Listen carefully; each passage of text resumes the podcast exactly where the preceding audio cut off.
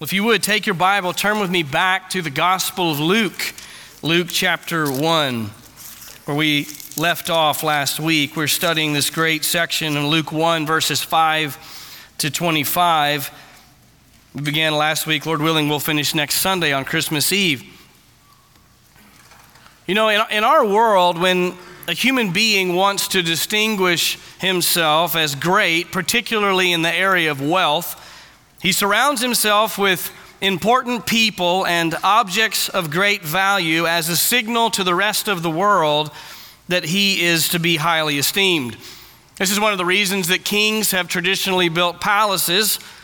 The grandeur and excess of those palaces are a symbol, or they're supposed to be a symbol, of the king's wealth and his power.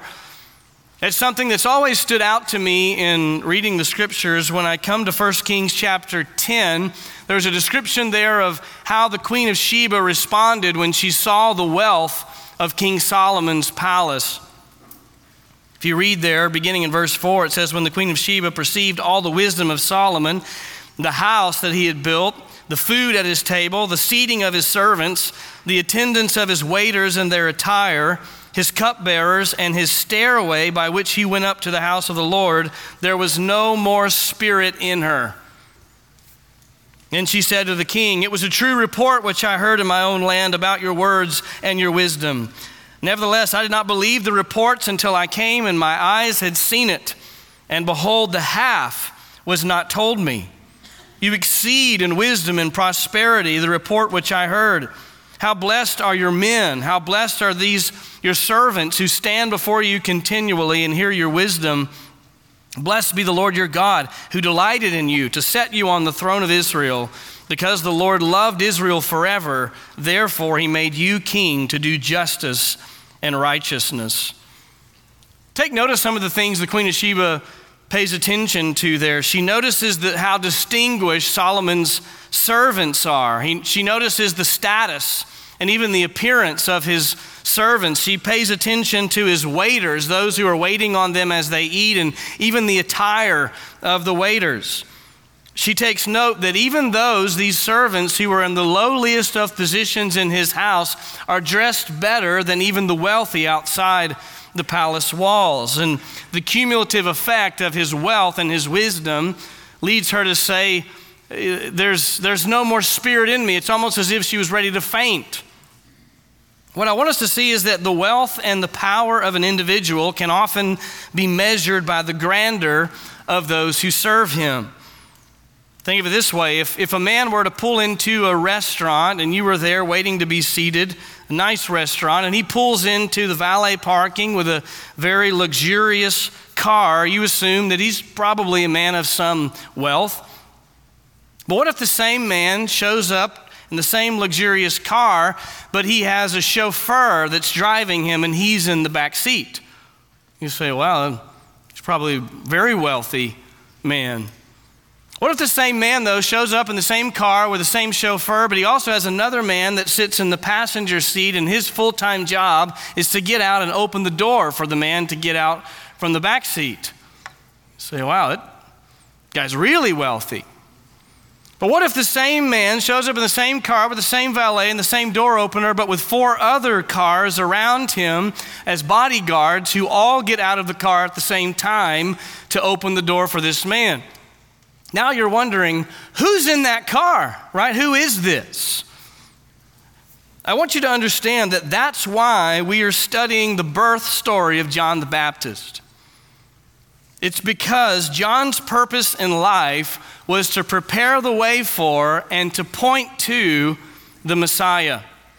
In the same way that the, those around that wealthy individual or the servants of Solomon made others take note of the magnificence of Solomon, the ministry of John the Baptist, with all of its power and its grandeur, John himself said was for the purpose that you would understand one was coming after him by John's own admission that he said, I'm not even worthy to untie that man's sandals.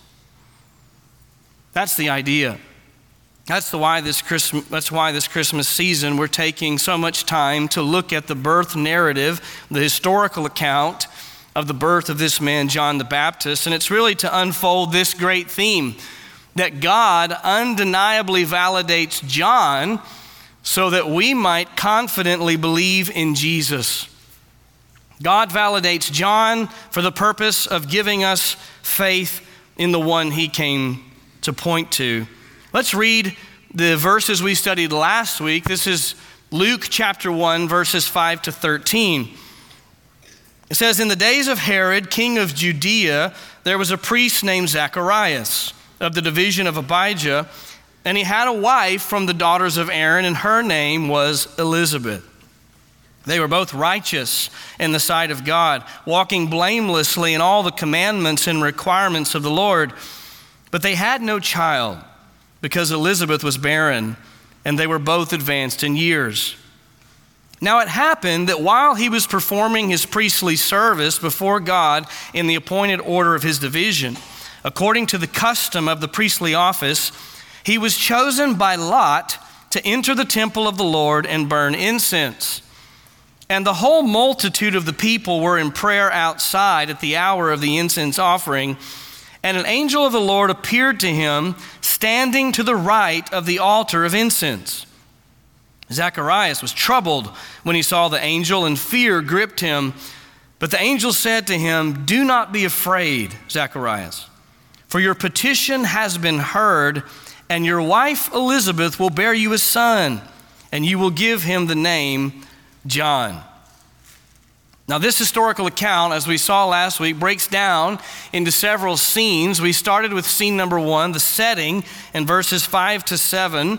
This happens during the reign of Herod the Great. And the two primary characters we're looking at is this man, Zacharias, a priest, and his wife, Elizabeth, also from a priestly family from the bloodline of Aaron. These are, by God's own admission, righteous people who genuinely love the Lord and seek to obey him. And yet, as we saw, there is this lifelong trial that they've been walking through of childlessness. Elizabeth, to this point, has been unable to have a child, and now they are both advanced in years to the point that we're to understand that from a human perspective, medically, the, the possibility of bearing a child for Elizabeth have passed, has passed. That sets up a second scene in verses 8 to 17, the announcement. This is the scene we left off in the middle of last time. Let me just remind you of what we've seen so far quickly. There are several details that make up this larger scene. The first details in verses 8 to 10 that we've called a providential assignment. A providential assignment. Zacharias is at the temple serving for what would be one of only two weeks in the entire year that he would have had the privilege to serve because there were so many priests and they had to cycle through who served. You only got to serve two weeks of the year. But during this week, he is chosen by the process of casting lots for the special responsibility of burning incense on the altar in the holy place. This was the furthest that a non high priest could go, getting right up to the veil that blocked the place where the Holy of Holies would have stood. This was, as we said last time, this was the Super Bowl, if you will, of priestly tasks. This was the height of his career. They only had this opportunity. Um, some never had this opportunity, but you were only allowed to have this opportunity one time in your entire career. If the lot fell to you, you would be taken from the lot in the coming years and never have the opportunity to do this special task again. This is a big deal, a providential assignment that God chose Zacharias on this week of all weeks, on this day of all days, to go into the temple and to burn incense. It brings us to a second detail that will prove to be really important next week a prayerful crowd in verse 11 a prayerful crowd. This is most likely the evening offering of incense. Remember, this happened twice a day, every day. And typically, the hour of prayer would coincide with the evening offering of the sacrifice and the incense inside the, the temple. And so a crowd of worshipers are there. They would have been outside the temple praying, waiting for Zacharias to come out of the temple, pronounce the Aaronic blessing over them, and then there would be other aspects of the sacrifice that would follow. But the idea is there is this crowd of what will be witnesses waiting on Zacharias to come out of the temple. This led us then to detail number three. We only made it halfway through detail number three. We'll finish detail number three today an angelic announcement in verses 11 to 17. Let me read verses 11 to 13 again. This is where we left off. And an angel of the Lord appeared to him, standing to the right of the altar of incense. Zacharias was troubled when he saw the angel, and fear gripped him. But the angel said to him, Do not be afraid, Zacharias, for your petition has been heard, and your wife Elizabeth will bear you a son, and you will give him the name John. Now, Zacharias is understandably startled. In fact, I would say he's terrified. It says he's gripped with fear, as all of us would be if an angel literally appeared before us, especially on this day of all days, in the most sacred moment of his life, as he is intently focusing on this task that's been given to him. An angel appears to him, standing at the right side of this altar. As we mentioned last week, this is especially important because this divine message from the angel is breaking a 400 year period of silence. God has not spoken to the people of Israel through a prophet or an angel for 400 years since the ministry of Malachi. And so this is a significant moment to say the least. He even goes on to tell Zacharias that he will have a son and that God's chosen beforehand the name of the child, the boy is to be named John or Yahweh has been gracious. And he tells John, Your petition has been heard. Now, what petition? We talked about this last time. Clearly, it at least involves the petition of a child, which is mentioned here, but it was more likely a reference to what Zacharias just prayed before the altar of incense, which would have been a prayer historically for the salvation of Israel, for the coming of Messiah. This is this is a moment in which the angel is saying more than just a personal prayer for this couple has been answered. No, God is going to answer at the same time a personal request for a child, but in that, a national request, really a worldwide request for the Redeemer to come.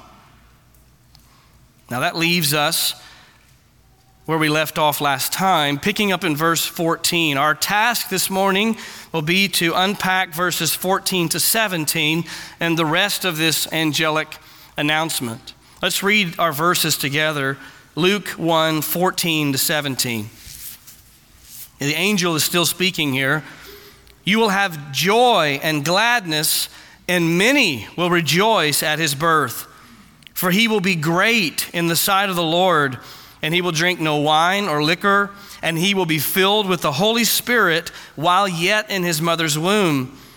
And he will turn many of the sons of Israel back to the Lord their God. It is he who will go as a forerunner before him in the spirit and power of Elijah to turn the hearts of the fathers back to the children and the disobedient to the attitude of the righteous, so as to make ready a people prepared for the Lord. Now, at this point in the angel's description, he begins to give us several crucial aspects about this child that is to be named John. And we're going to slow down a little here and look at these because the, this really is the heart of this account. If we miss these details, we miss the significance of what John came to do. And here's the first aspect that we need to understand about this man, John. We'll call it the joy over his birth. The joy over his birth. Look back at verse 14. You will have joy and gladness.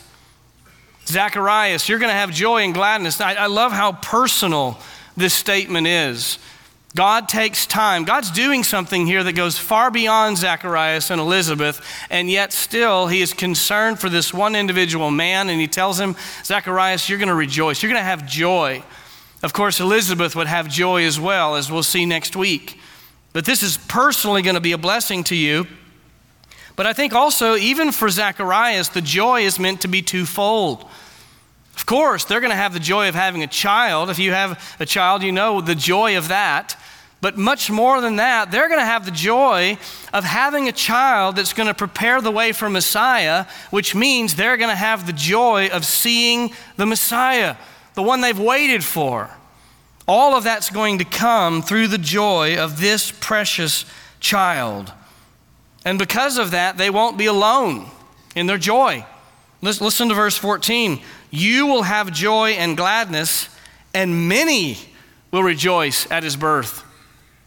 This is going to be a, cause for, for many to rejoice, really national rejoicing, even worldwide rejoicing, rejoicing that should carry on even into today at the announcement of the birth of this child. As others hear of Elizabeth's pregnancy and they hear of the angelic announcement to Zacharias and what it means, understanding the significance of what the angel's about to say, it will produce joy, and rightfully so. But here's the reason. Why will it be such an occasion for joy? Well, aspect number two about this man John is the affirmation of his calling. And here we really get into the details of the significance of John, the affirmation of his calling. Here's why you're going to rejoice, Zacharias, beginning in verse 15. The first reason, for he will be great in the sight of the Lord. He will be great in the sight of the Lord. Now, if you think about it, just take yourself out of the story of John for a moment and just think about a proclamation here of an angel saying that a man is going to be great. Hopefully, you understand from your own life, none of us are great in and of ourselves. There's only been one truly great from birth. That is Jesus himself, greatest in the truest sense. And so, for the angel to say this divine pronouncement of greatness, we have to understand here the sovereign grace of God. John is not going to be great because he's going to merit that greatness and God's going to attribute it to him based on his actions. God's declaring, He will be great because I will see to it that He will be great. I've set Him apart to be great. I will make Him great. This is gracious kindness of God. This is a, an example of the sovereign choice of God of John to play this very special role. But also, we can't underestimate the word great. We can't just read over that, he will be great. Because the greatness of John the Baptist goes to an extent that really is probably further than we've imagined. And we know that because Jesus himself testifies to John's greatness in this way. Listen to how Jesus describes the greatness of John. Luke 7 28. I say to you, among those born of women, there is no one greater than John.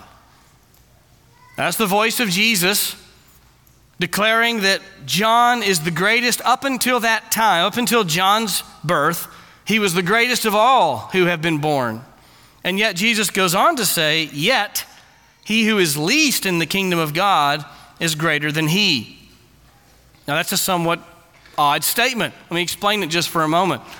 First of all, in the first half of that statement, Jesus is saying that John really would be the last Old Testament prophet. When you think of John's ministry, John is an Old Testament prophet in the sense that, of yes, he appears in the New Testament uh, passages, but he functioned like an Old Testament prophet. He functioned under the Old Covenant, declaring the coming of Messiah.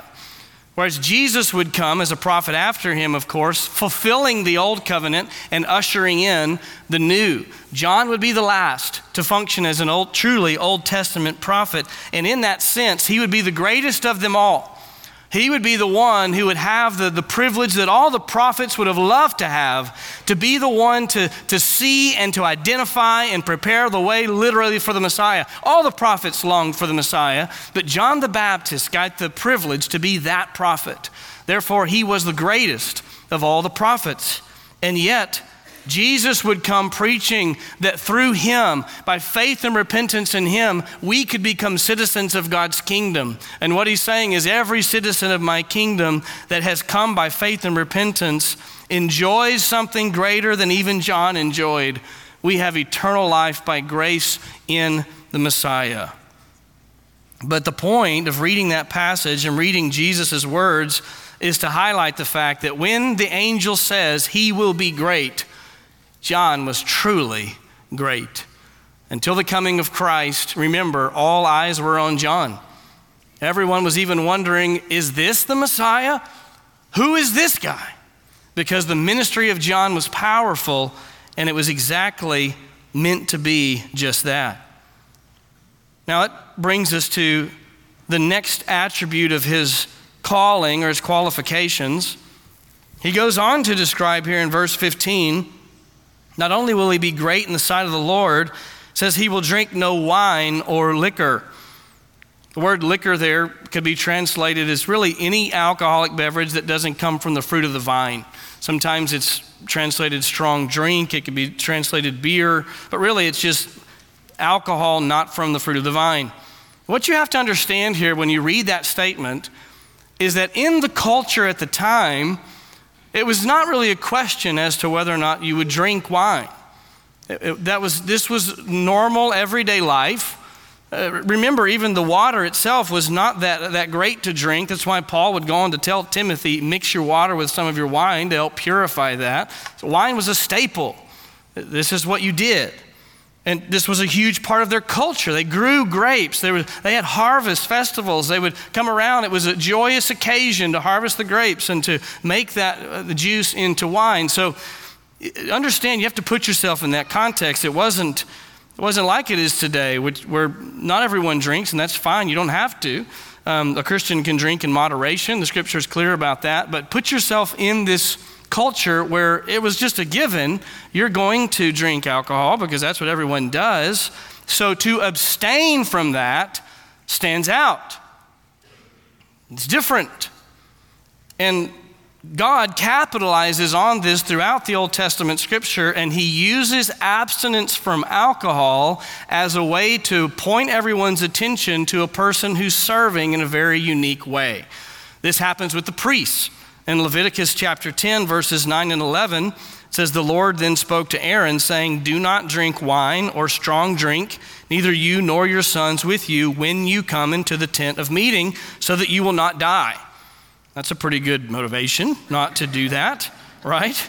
He's saying, When you're on duty, when you're serving in the temple and the tabernacle, don't drink Uh, because you, you don't want to have your, your senses in any way dulled. You want to obey what I have called you to do to the letter. Of course, we know a couple of Aaron's sons don't do that, and they do, in fact, die because of that. Another way that, that a non priest could take up this mantle of not drinking for the purpose of being separated unto God for a special purpose would be what's called the Nazarite vow. And number six, you could take a personal vow that for a time I'm going to set myself apart. The Nazarite vow is outlined like this Speak to the sons of Israel and say to them, When a man or woman makes a special vow, the vow of the Nazarite, to dedicate himself to the Lord, he shall abstain from wine and strong drink he shall drink no vinegar, whether made from wine or strong drink, nor shall he drink any grape juice, nor eat fresh or dried grapes. All the days of his separation, he shall not eat anything that's produced by the grapevine, from the seeds even to the skin. Also, the Nazarite vow would add that you could not touch, touch a dead body and you could not cut your hair during that time. My point is to abstain from alcohol was often connected with a special purpose of being set apart and consecrated to God.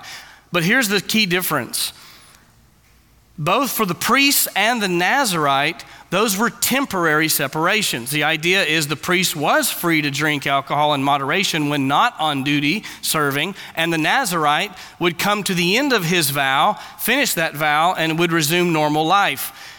Only in, in two other cases in Scripture is a person said to be um, abstinent from alcohol from birth for their life. That is in the case of Samson and Samuel. So to be set apart from drinking alcohol from the womb was to take this, this idea of being set apart from, for God for a special service to a whole new level. This is a whole new thing. Uh, many would say John the Baptist was probably a Nazarite. I think that's probably true. It's probably a lifelong vow as a Nazarite, but we can't be sure of that because the other prohibitions aren't mentioned. But we know at least that uh, John dressed in a very strange way. We'll read about that later. And that he abstained from drinking alcohol for the entirety of his life because it was to get the attention of the people. If you were a Jew at the time and you understood that this man was abstinent from alcohol from the womb, everyone would know what that meant.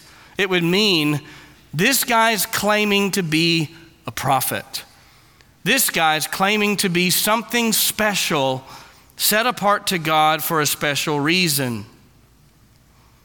There's another key component of his calling not only would he be great in the sight of the Lord and abstain from alcohol, it goes on in verse 15 to say, and he will be filled with the Holy Spirit while yet in his mother's womb. Now, this is significant. We, we, we talk about being filled with the Holy Spirit all the time. If you're a believer, indeed, you are filled with the Spirit, baptized into the Spirit, have the Spirit of God working within you as a new creation. But understand in the Old Testament, the Holy Spirit would come upon certain individuals for certain sacred tasks. Remember in the case of the kings, for example, Spirit of God initially comes on Saul. Saul disobeys God. The Spirit of God leaves Saul, and then David is anointed, and the Spirit of God comes upon David. There are people who are uh, consecrated for special tasks, and the Spirit is said to come upon them for those tasks. Samson, you remember, the Spirit of God would rush upon him, and he would perform some miraculous deed of strength. This is how the Old Testament describes the Holy Spirit coming upon someone for a special purpose. But here, notice when is the Holy Spirit going to come upon John? While in the womb.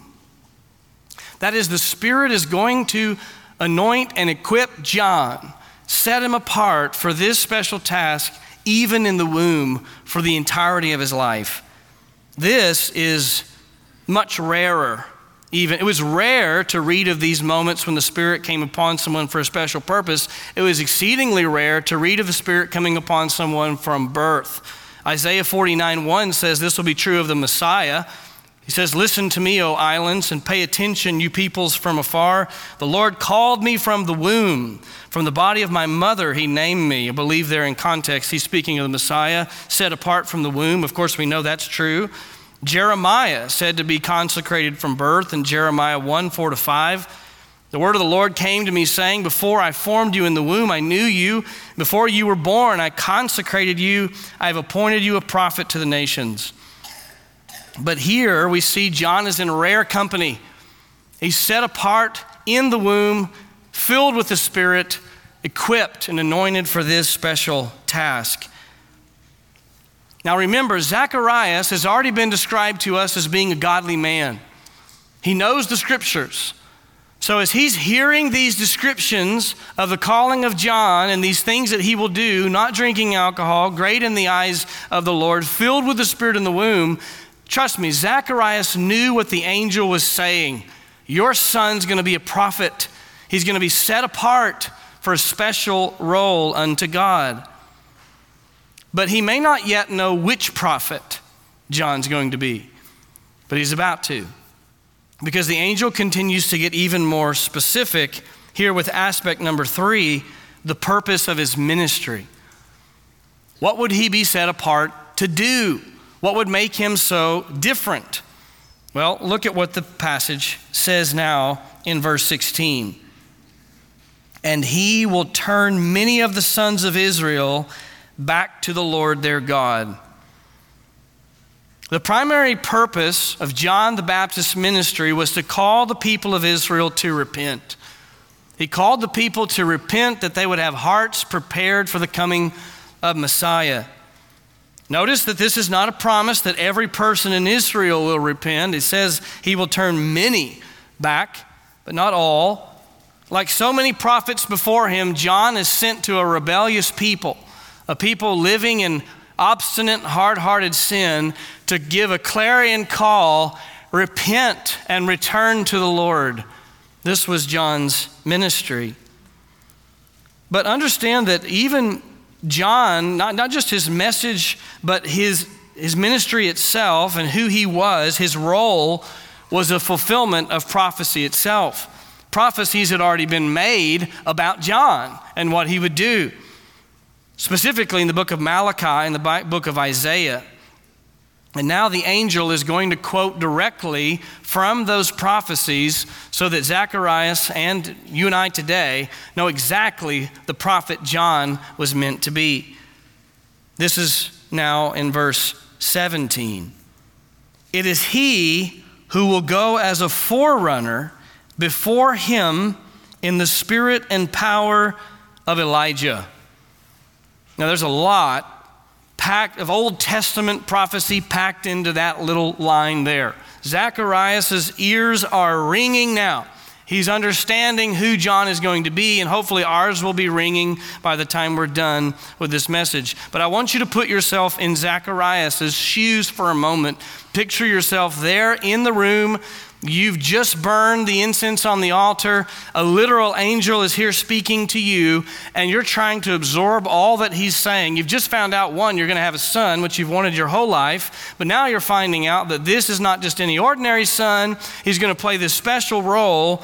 And now you hear these words that he will go as a forerunner before him in the spirit and power of Elijah. Now let's break that down because Zacharias knew immediately what that was a reference to. First of all, the word forerunner in your Bible is probably in italics. Hopefully it is, because it's not actually in the Greek text, although it's an appropriate word to describe the role that John would play. And this first half of the sentence, this idea of John going beforehand and playing the role of a forerunner, comes from a prophecy in the book of Isaiah. This is Isaiah 40, verses 3 to 5. Verse 3 says, A voice is calling, Clear the way for the Lord in the wilderness. Make smooth in the desert a highway for our God. Let every valley be lifted up, and every mountain and hill be made low. And let the rough ground become a plain, and the rugged terrain a broad valley. Then the glory of the Lord will be revealed and all flesh will see it together. Now, with those words, Isaiah foretells of a time and when a, when a prophet will come. The prophet here is the voice, a voice calling.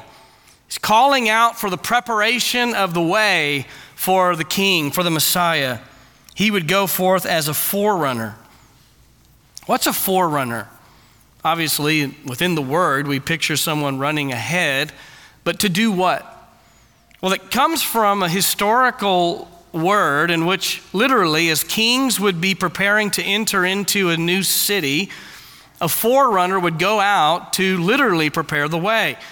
You understand that the terrain is rugged, the terrain is rough. It's not like I 35 out here. And so a team would go out and literally prepare the way. That means that certain hills would have to be leveled to become low, certain low spots would have to be brought up so that a literal road, a safe uh, path, could be made for the king to come into that town. That's what Isaiah means here. This is the word picture. Let every valley be lifted up every mountain and hill be made low. Let the rough ground become a plain and the rugged terrain a broad valley. The idea is let there be a path made for his coming. Prepare the way. And literally, the forerunner would go and do that. He would obviously herald, proclaim that the king was coming, but it also physically make a path for the king to, to, to arrive on. You may not realize this, but a similar practice is still very much in operation today in the United States. There is an office in the White House called the Office of Scheduling and Advance. And their entire job is to plan the route and the movements of the president when he visits different places. So, for example, when you see the president waving to the crowd in the Olympics, especially if that's in a foreign country, there's been a team on the ground for over a month literally planning every roadway and every stop and every seat that the president will sit in before he ever gets there to make sure that he's safe and he gets where he needs to go. That's the idea here of a forerunner. This was John's mission, except he wasn't preparing the way for the president and he wasn't preparing the way for just a human king. Who exactly was John preparing the way for? Well, here it's wrapped up in a simple pronoun, verse 17. It is he who will go as a forerunner before him. So, who does him refer to, is the idea. The entire context of the Old Testament stands behind that word him as being the Lord, the Lord Jesus Christ, the Messiah. John wasn't the forerunner of a human king, a merely human king, but of the God man Jesus Christ, the Redeemer whose promise goes all the way back in scripture to Genesis 3:15 and goes beyond that into eternity past and the mind of God when he planned the plan of redemption. It was this him that John would come to proclaim and to prepare the hearts of men to receive. But not only was he a forerunner, a la Isaiah 40, the end of this verse as well would have piqued Zacharias' attention because it says, It is he who will go as a forerunner before him in the spirit and power of Elijah. Now, the mention of Elijah would immediately told Zacharias who this boy was to be. We read this last week, but remember, 400 years ago was the last time that God has spoken to his people through a prophet. And what was the last thing, the very last thing that God said to them before he was quiet for 400 years? He says this in Malachi 4, verses 5 to 6 Behold, I'm going to send you Elijah the prophet before the coming of the great and terrible day of the Lord.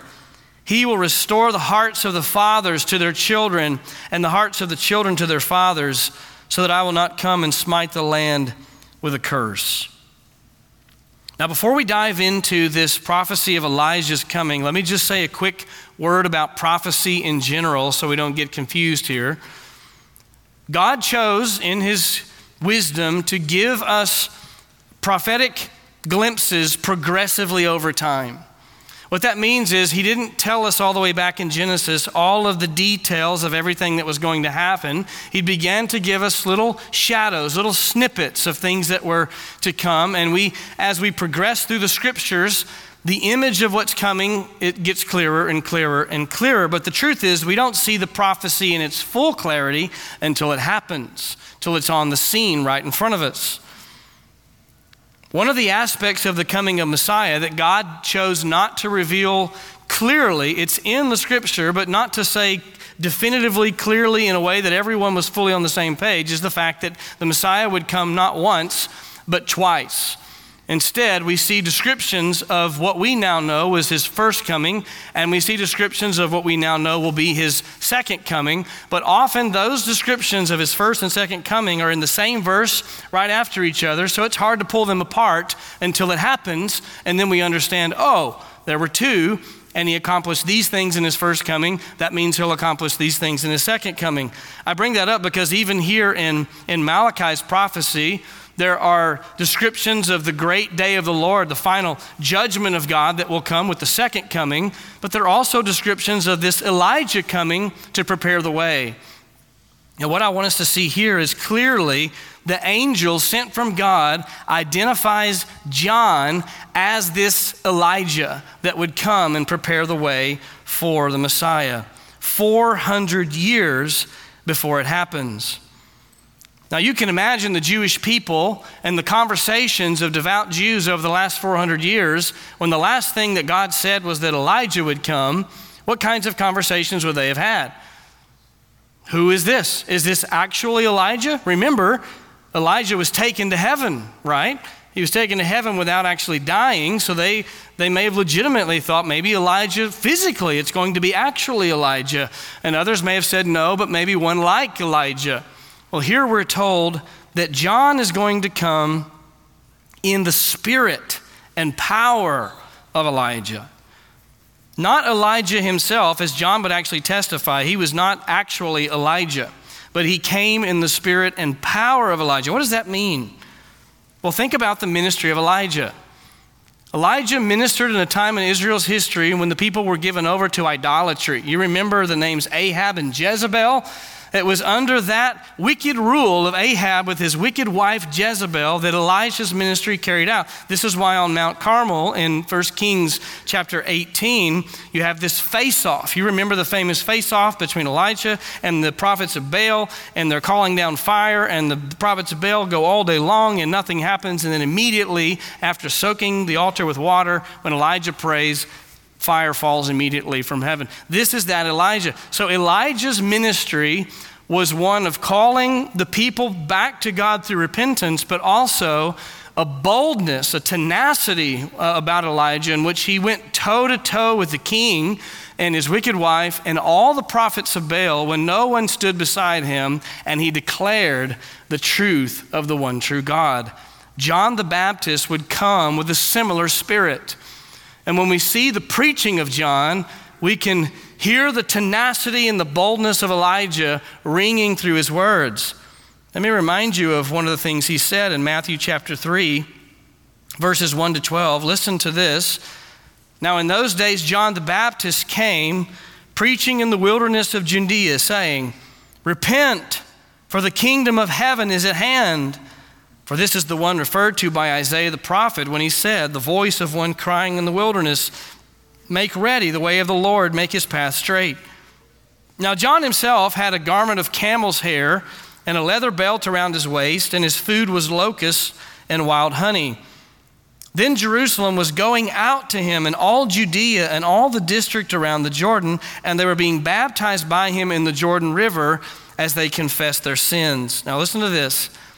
But when he saw many of the Pharisees and Sadducees coming for baptism, he said to them, You brood of vipers, who warned you to flee from the wrath to come? Therefore, bear fruit in keeping with repentance, and do not suppose that you can say to yourselves, We have Abraham for our father. For I say to you that from these stones God is able to raise up children to Abraham. The axe is already laid at the root of the trees. Therefore, every tree that does not bear good fruit is cut down and thrown into the fire. As for me, I baptize you with water for repentance. But he who is coming after me is mightier than I, and I'm not fit to remove his sandals. He will baptize you with the Holy Spirit and fire. His winnowing fork is in his hand, and he will thoroughly clear his threshing floor, and he will gather his wheat into the barn but he will burn up the chaff with unquenchable fire. Now, those are powerful words for any preacher, but this preacher is preaching to the leaders, the spiritual leaders, the political leaders of Israel, calling them to repent calling them out and saying, Your righteousness is nothing but an outward veneer. And you think because you are, are by blood a child of Abraham that you have a hope of salvation. And he says, I'm here to tell you, one's coming after me that's a judge of the heart, and he will cut down your tree and burn you in eternal fire unless you repent and believe. Now that's tenacity, is it not? He came in the spirit and the power of Elijah to preach a gospel of repentance and to prepare the way of the Lord, preaching eternal salvation to those who repent and eternal punishment to those who rebel. And just in case John's preaching is not enough to convince you, along with the angelic announcement, that he is the one that would come in the spirit of Elijah and fulfill the prophecy of Malachi 4, Listen again to the words of our Lord. This conversation, by the way, in Matthew 17, happens as Jesus is walking down from the transfiguration. He's just been transfigured in the eyes of, of, of, three of his disciples, Peter, James, and John, and they're having this discussion. His disciples asked him, Why then do the scribes say that Elijah must come first? And he answered and said, Elijah is coming and will restore all things. But I say to you, that Elijah already came, and they did not recognize him, but did to him whatever they wished. So also the Son of Man is going to suffer at their hands. Then the disciples understood that he had spoken to them about John the Baptist. It's understandable that this would have been in their minds. They're coming off the Mount of Transfiguration. They just saw Jesus with Moses and Elijah. So they're coming down and they're thinking, oh, yeah, Malachi, Elijah's supposed to come first. They're fully convinced that Jesus is Messiah. So now they're saying, what, to explain the prophecy of Elijah. And he says, Elijah has come in the person of John. Now, what exactly did John's ministry come to, to do, to accomplish? Well, that's outlined for us here. This is a direct quote also from Malachi. We read it earlier, the middle of verse 17. He's going to be a forerunner to turn the hearts of the fathers back to the children. Now, there, honestly, there's a lot of debate about exactly what this means, but I think in context it means exactly what it says. There are inevitably rifts in family relationships when we're living in sin. In both the context of Malachi and in the context of John's ministry, they come at a time in which the people are living in rebellion and it was affecting even family relationships. John would come back would come to preach repentance. Those who repented would, would have the, the gift of restoration. Families would be restored because of the repentance that would come from the ministry of john. But not only that it says he would go on to the, uh, preach in the disobedient to the attitude of the righteous. That is, the disobedient would repent and turn to the attitude of the righteous. Real repentance would take place through the ministry of John, and that repentance would evidence itself in righteous living. And so here we come to the final phrase of John's ministry description here so as to make ready a people prepared for the Lord. You want to put in a nutshell what John's ministry did? It made a people ready. Not roads and highways, people were made ready. That is, the hearts of men were the task. The hearts of men were the highway that John came to level. And he came to level that highway of the hearts of men through the preaching of the gospel of repentance. Turn back to the one true God and look to him in anticipation for the coming of Messiah because the kingdom of God is at hand. That was John's ministry. This was a people prepared beforehand. Jesus would go on to say that this people was a people that God the Father had given to him. In John 10, verses 20 to 29, he says, My sheep hear my voice, and I know them, and they follow me. And I give eternal life to them, and they will never perish, and no one will snatch them out of my hand. He says, My Father, who has given them to me, is greater than all, and no one is able to snatch them out of the Father's hand. The Father, here's the picture in eternity past, the Father gives a gift of men to the Son who will be redeemed by the Son. John the Baptist comes preaching a gospel of repentance, preparing the hearts of those who would come to know Christ. Christ comes preaching the gospel, revealing himself, and those who have ears to hear, hear and run to the voice of the shepherd. Even today, we have sheep here who, through the preaching of the gospel, have heard the voice of the shepherd and have recognized that's my shepherd and have come to him to receive his grace. Something stuck out to me that uh, has I've missed the significance of in, in reading this passage over and over again that just hit me like a ton of bricks this week. You remember in Jesus' ministry, towards the end of his ministry, several different segments of the religious leaders come to test him with questions or trying to trap him so that they can have a legitimate reason to, to put him to death. One of those instances comes in Matthew 21, verses 23 to 27. Listen to this. When he entered the temple, the chief priests and the elders of the people came to him while he was teaching, and they said, by what authority are you doing these things? And who gave you this authority? So they're challenging Jesus to describe why he has the right to come in and turn over tables and to preach in the, in the temple. Verse 24 Jesus said to them, I will also ask you one thing, which if you tell me, I will also tell you by what authority I do these things. The baptism of John was from what source? From heaven or from men? And they began reasoning among themselves, saying, If we say from heaven, he will say to us, Then why did you not believe him?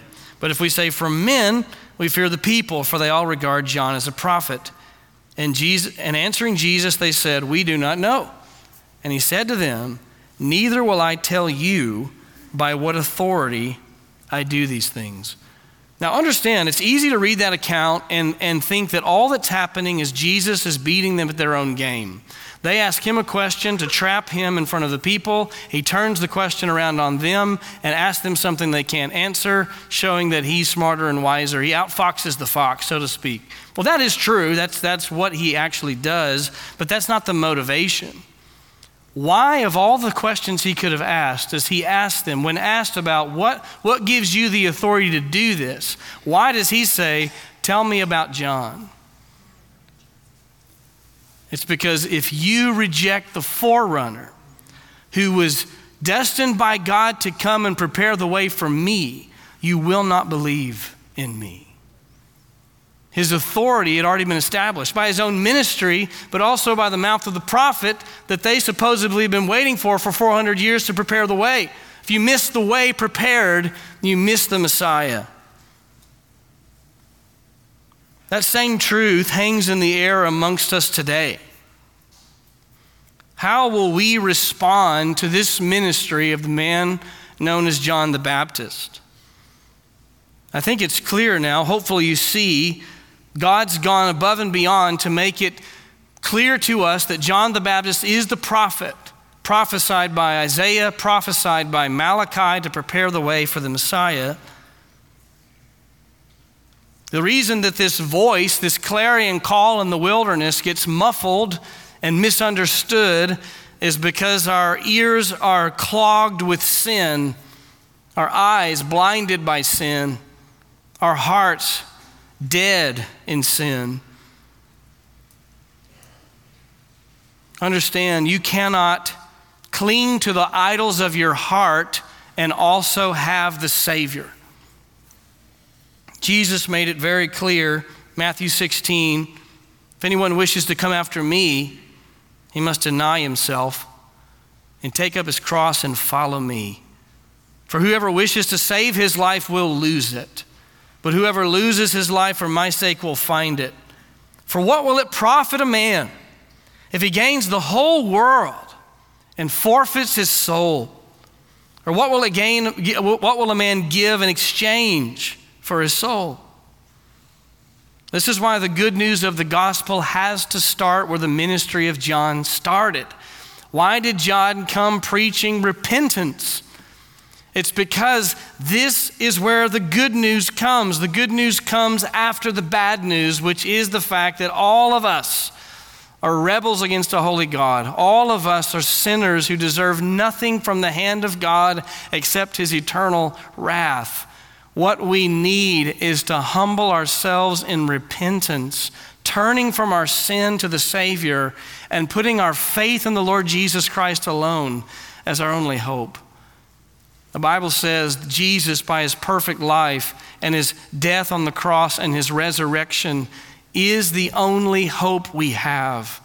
If you will come today, heeding the call of John and the call of Jesus to repent because the kingdom of God is at hand, you will be saved. But don't believe the lie that you can have your sin and have the Savior too. The road of your heart has to be prepared by repentance. Turn from sin and put your faith in Christ alone. Now, if you're a believer this morning, we ought to re- respond to this passage in exactly the way that the passage says. There are really three things. Number one, rejoice. Rejoice. Our hearts and our voices should join Zacharias and Elizabeth and the crowd of witnesses and the many who have been rejoicing through the ages that the forerunner has come, preparing the way for Messiah, which means Messiah has come. Jesus truly is the Messiah. Rejoice not just at the birth of this man, John the Baptist, but of the, the marvelous grace of God that is contained in this message that the forerunner has come and therefore the Messiah has come. Rejoice in the fact that we serve a God who loves us, who provides redemption for us. Rejoice in the fact that God has chosen to make it clear through real historical events and even signs and wonders, real signs and wonders that God has done to testify this is my messenger, John, and this is my son, the Lord Jesus Christ, to whom he testified. This is a call to rejoice. It's also a call to repent. A call for us to repent. The initial call to salvation is a call to repentance and faith. And salvation is a done deal. Once a person repents and believes they are justified, they are saved. But that ushers in now a life of repentance. And the truth is, we can become lax in our pursuit of Christ and our pursuit of righteousness. Let me ask you, Christian, have you gotten too comfortable in the Christian life? Have you begun to tolerate things in your character that you know God hates? Have you turned the grace of God into a license for sin, as Paul warns us in Romans? The ministry of John has reminded us that a heart prepared for Messiah is a heart prepared by repentance.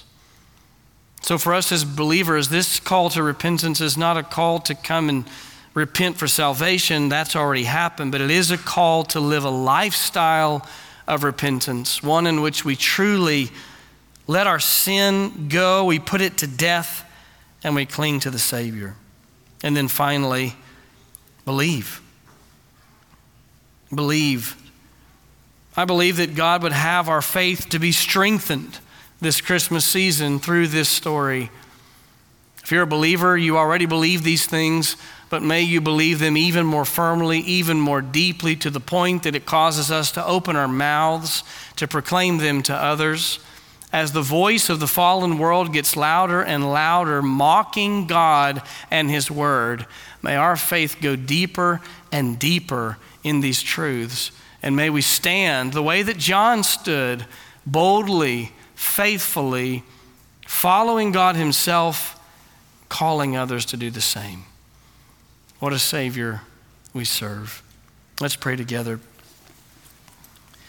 Lord Jesus, we thank you for this clear passage that just reminds us of how meticulous you have been in fulfilling your word down to every letter, every detail. You've left no rock unturned. And we have faith because of that, that every other prophecy that's yet to be fulfilled will be fulfilled just as meticulously as we await now for the second coming of our Savior. God, this morning I realize there is likely uh, some among us who have not yet come to know you truly. God, I pray that you would call them to repentance through the word today and that you would give them the ability to repent and believe and turn to Jesus Christ for true salvation. For those of us in Christ, help us to take sin seriously, to take the Christian life seriously, and to now live a life of repentance. We thank you for these truths. We thank you that you are worthy of our trust and our faith. We thank you for your grace not to leave us in our sins, but to rescue us through your Son. It's in Christ's name we pray. Amen.